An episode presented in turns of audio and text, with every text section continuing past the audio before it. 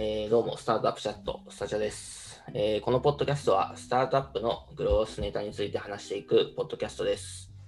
えーメンバーは、ネットでサービスを売れるモッシュのヤブ、えーレッティで分析をやっている平野、PM の野口でやっております。はいお。願いします。ますお願いします。で、えー今回はですね、まあちょっとミニアプリについて話していこうということで、おーミニアプリについて話していきたいなと思います。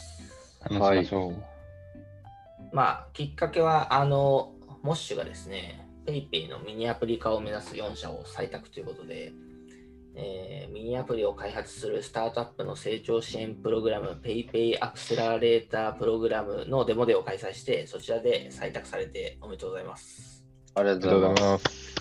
ということで、まあ、4社ちょっとこの話を、うんえーそうですね、よいしょしながらやっていければと思うんですけど、ありがとうございます。えーっとすごいね。4人、4, 4社に選ばれて。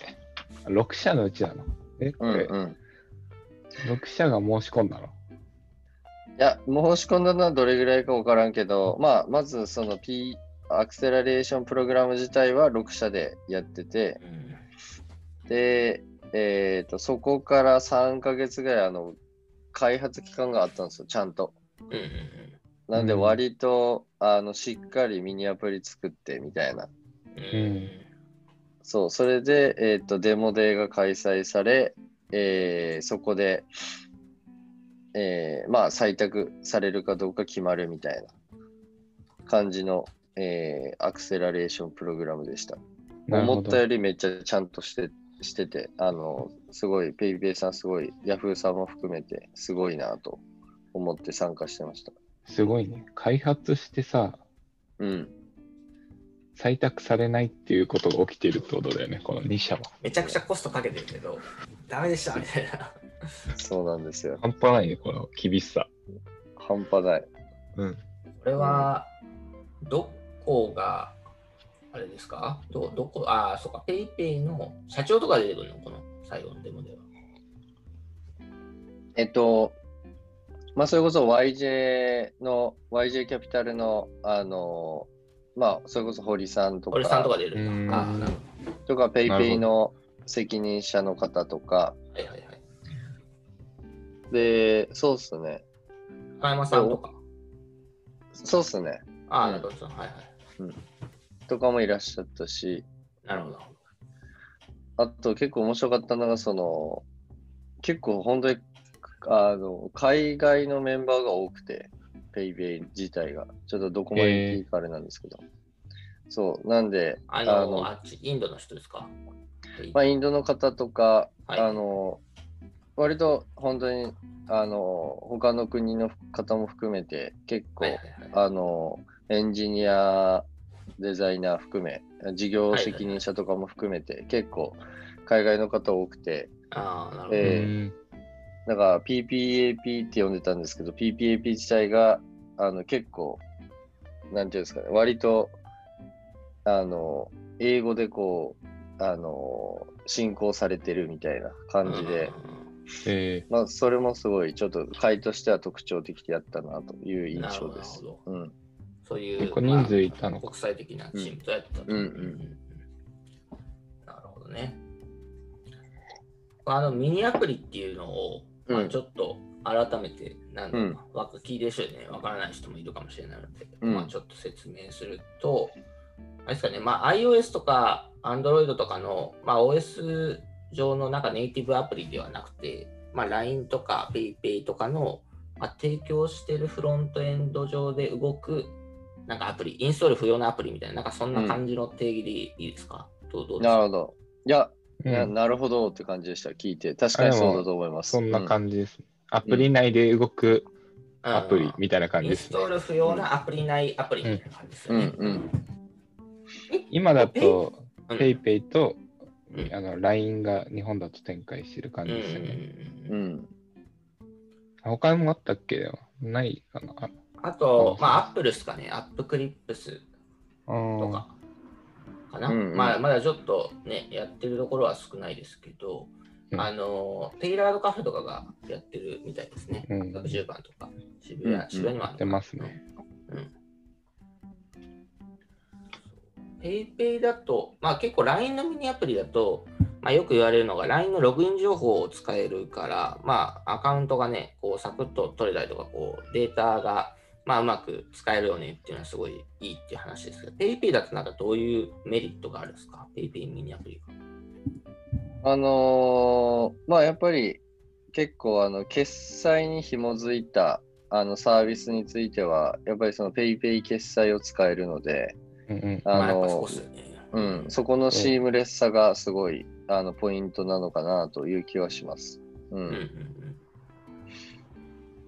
うんまあ決済っすよね。決済やっぱめんどくさいもんね、新しいサービスでやるの。うん、うん。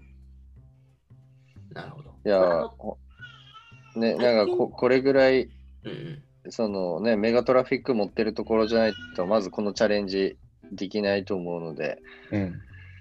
まあ LINE も含め、まあこれ2つとも Z コーポレーションなんで、ちょっと驚きなんですけど。そうそうそう。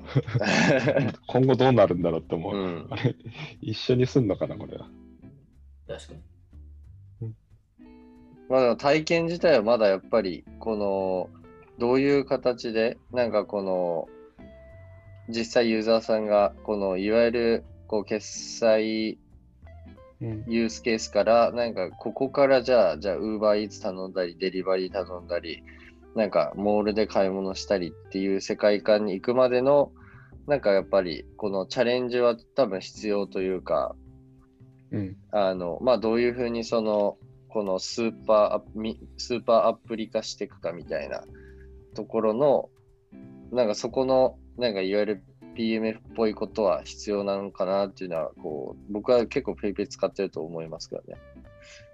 うん。なるほどうん。ど。モッシュが PayPay ミニアプリ化すると、なんかどういう体験になるんですか ?PayPay、最初はなんか PayPay アプリからモッシュを探すみたいな感じなのか、モッシュのサイトから PayPay に飛んで決済みたいな感じなのなんかその辺のイメージがわかんなくて。あ、で言うと、えっ、と、PayPay アプリから、えっ、と、モッシュを使うっていう感じになりますと、まず。で、えっ、と、まあ僕らで言うと、その、基本的にはその、も事業者さんのワークフローをこう、あの、サポートしてるような、まあ、ベースのサービス業版みたいな感じなんで、うん。あの、まあ、それぞれがサイト立ち上げてみたいな形で提供してると思うんですけど、まあ、結構こう、あの、まあ、今で言うと事業者さん結構3万事業者ぐらい超えてコンテンツもすごい増えてきたので、まあ、純粋にそのユーザーさんからこう、まあ、どういうサービスあるんですかとか、どういうレッスンあるんですかってすごいやっぱ聞かれることが多いですと。っていう中で、まあ、それをなんかこう、あの、ある種の探せる場を、あの、ミニアプリ上に作るっていう感じの構想でスタートしてるイメージ。ですね。はい。集客文脈なんだ。そうですね。なんか具体的にはさ、あの、ペイペイの近くのお店とか結構カテゴリー別で探せたりするじゃん。ああいうところになんかヨガとか出たりとかするんか。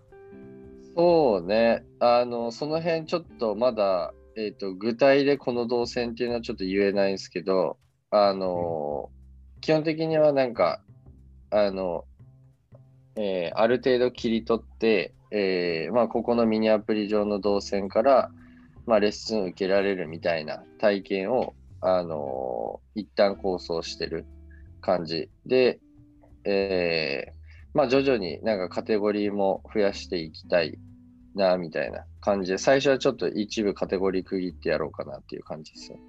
なるほど。なるほどね。すごいね、やっぱコンテンツがね、PayPay はあると、もっともっと、あのね、PayPay を使ってもらえるだろうし、うん。あの、PayPay のね、依存度が高まっていくので、うん。うん。まあ、すごい、そこ、そういう意味では、こうね、うまくいくと、やっぱウィンウィンですよね。うん。ううん。ん。僕ら、レッティも、あの、まあ、ヤフーさんからね、出資をいただいている関係で、あの、PayPay の店がレッティで探せるとか、あの、うん Retty のネット予約でも最近、PayPay がたまるようになってきたんで、うん。あの、うん PayPay さんが盛り上がっていただけると、だいぶ我々としてもありがたいということなんで、そ のもしさんがちょっと盛り上げてほしいです、ね。その その辺は。確かに。なるほど。このなんかミニアプリみたいなのは今後どうなっていくんですかね。まあなんか中国とかだとまあすごく流行っているというか、まあ当たり前にはなっているんですけど、うんうん。まあ日本だとまあ LINE と PayPay が頑張ってくれて、まあ App Clips みたいなの出てきてみたいなところですけど、まあまだそんなにこう普及してないのかなっていう印象は、うんうんうん。あどうどうですかね。どう思います？なんか、野口さんとかひ、あの、まさにあれですよね。海あの中国行って実う際、ん。スーパーアプリ触ってると思うんですけど、なんかそ僕らこの、はそうですね、中国行きましたね、前。うんそこの実体験的には、なんかどどうですか？どうでした？ざまずユーザー体験としては。うんうんそうですね。僕が行ったのはいつだっけな ?2018 年。うんうん。そんぐらいじゃない18ですか年か、10 18年ですね。うん。平野君19年ぐらい。17年ですね。そのあ17年1個、か。ちょっと前なんです、ね。10まあまあ17年、18年ぐらいで我々、それぞれね、別で行ったんですけど、あの、WeChat がやっぱまあすごかったっすね。まあ WeChat って、まあ日本の LINE みたいなもんですけど、まあうん WeChat で、えっとお店に行くと、なんか QR みたいに読み込んで、うんうん。チャット上であの注文ができます。ん例えばハンバーガー店とかでね。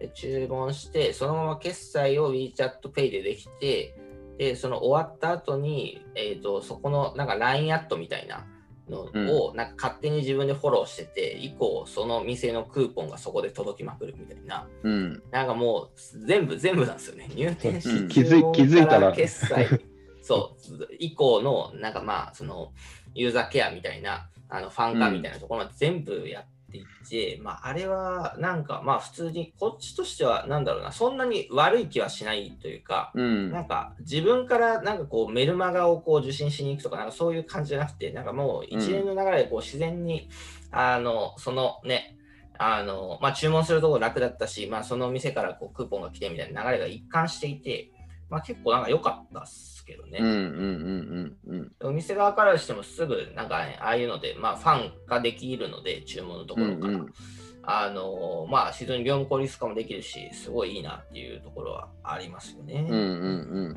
うんうん。なるほど。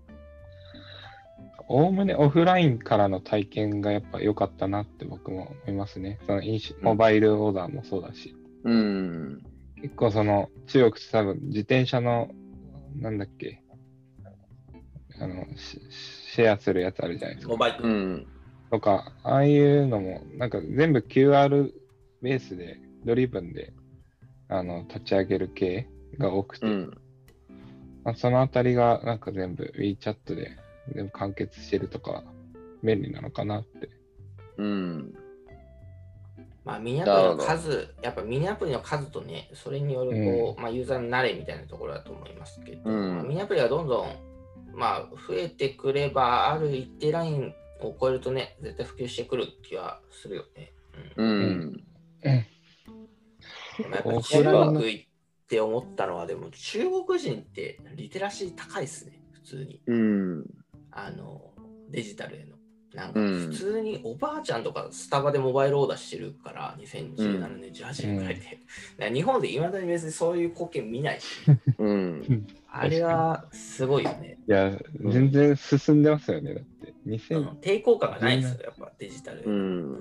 日本でいうとやっぱその、ね、あの年配の人とか高齢者とかのデジタル化がどうしても進みが悪いので、うん。まああれをなんとかせんと、まあそうだね、コロナとかもそうだけど、コロナのワクチンとかもそうだけど、うんうん。まあうまくいかないよね、この国の。うんなんか、まあ日本でのやっぱりあれですよね。まあ今現状の現在地的なところでいくと、まあやはりあの、まあ LINE とかも結構ね、のこのちょっと前からやられてて、うん。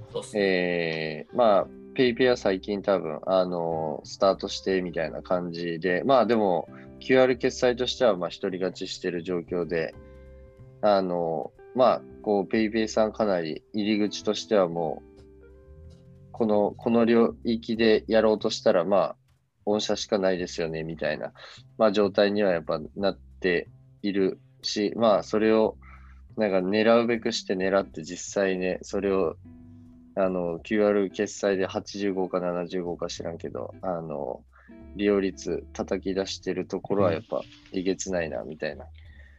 そうね。で、まあ、こっからなんか、なんか実際そのユースケースとしてその浸透していくミニアプリ自体、なんかどうなんすかね？なんかこう、結構、まずこう、キラーユースケースがやっぱり出てくるフェーズが必要だなとは思っていて、なんかそれこそこ、このパターンで絶対使われるみたいな。なんかそこが、そこ構、 PayPay のちょっと話してんじゃない、その話は。いや、全然この辺は話してないです。でうんなんか発想が PayPay っぽいなと思って。まあ、 PayPay はやっぱそこが強いんですよね。そのカテゴリーをちゃんと取りに行くみたいなのが。うんなんか今までもその電化製品から入って PayPay 祭りで、あの、すごい当たるよねみたいなので、まあ、電化製品をと、家電系を取りに行って、でドラッグストアを取りに行って、チェーン店、うんコンビニとかを取りに行ってみたいな感じで、カテゴリーをどんどんどんどん浸透させてきたうので、ん。あの、 PayPay の浸透の過程を同じようにミニアプリでやれたら、なんかすごいうまくいくんだろうなっていう感じがしますよね。うんうんただ、なんか大手チェーンとか、あの、まあ、スタートアップもそうですけど、みんながみんなミニアプリを開発する余裕がないので、うん。開発コストをいかに下げられるかっていうのは、うん。基本にはないそうですけどね。うん。うん。ううん。ん。開発コスト自体はどうだったんですか？このペイペイミニアプリは。結構、うん。まあ、あバカの、いむずいな、バカやばいなみたいな感じなのか。や、それなりに、やっぱ時間使っ使いましたね。うん普。通に。うんで、まあ、なんか、僕らもその、なんていうかな。えっ、と、すでにあるものを移管するっていうか、なんか、こう、そういう、その消費者側の面って僕ら持ってなかったので、なんかあそこそこから作るみたいな感じになったん新規で、作ったんだ。感覚的になんか iOS アプリをみたいなものをまた一つリリースするみたいな感じ？あーどうまあネイティブアプリよりはちょっと簡単かな。ウェブページを新しく作ったって感じだよね。そうっすね、そうっすね。うんうん。そんな感じまあじゃあです。PC、スマホ、アンプみたいなやつがもう一つできたみたいな。うんうんうん。まあそこにそうだね、どれぐらい耐えうるか。まあそういうなんかね、業者みたいなのできたらまたそれはそれでいいんだろうけどね。うんミニアプリ生成業者。ミニアプリ。うん。ミニアプリはそこが大変だよね。あの、運用がちょっとこうんう増えるみたいな、アプそうそうそう。リにウェブにとかになって。まあでもマクドナルドとか、あ200の辺だろうな。やっぱ大手チェーンがやって、ドカンとこう広まれば絶対広まってくるだろうね。うん。まさに、なんかその辺の、なんか明確なユースケースが何個かこう出てきたら、結構、あの、まあそこにプロモーションをかけてみたいな順番で、あの、広がっていく可能性はあるっすね。うん。うん。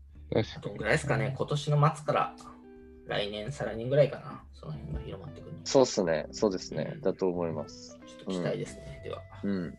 多分そこをね、モッシュが PayPay ミニアプリを牽引してると思ってね。頑張ります。うん。はい。じゃあ、はい、そんな感じで、はい、ありがとうございます。話しました。はい、ありがとうございます。ありがとうございます。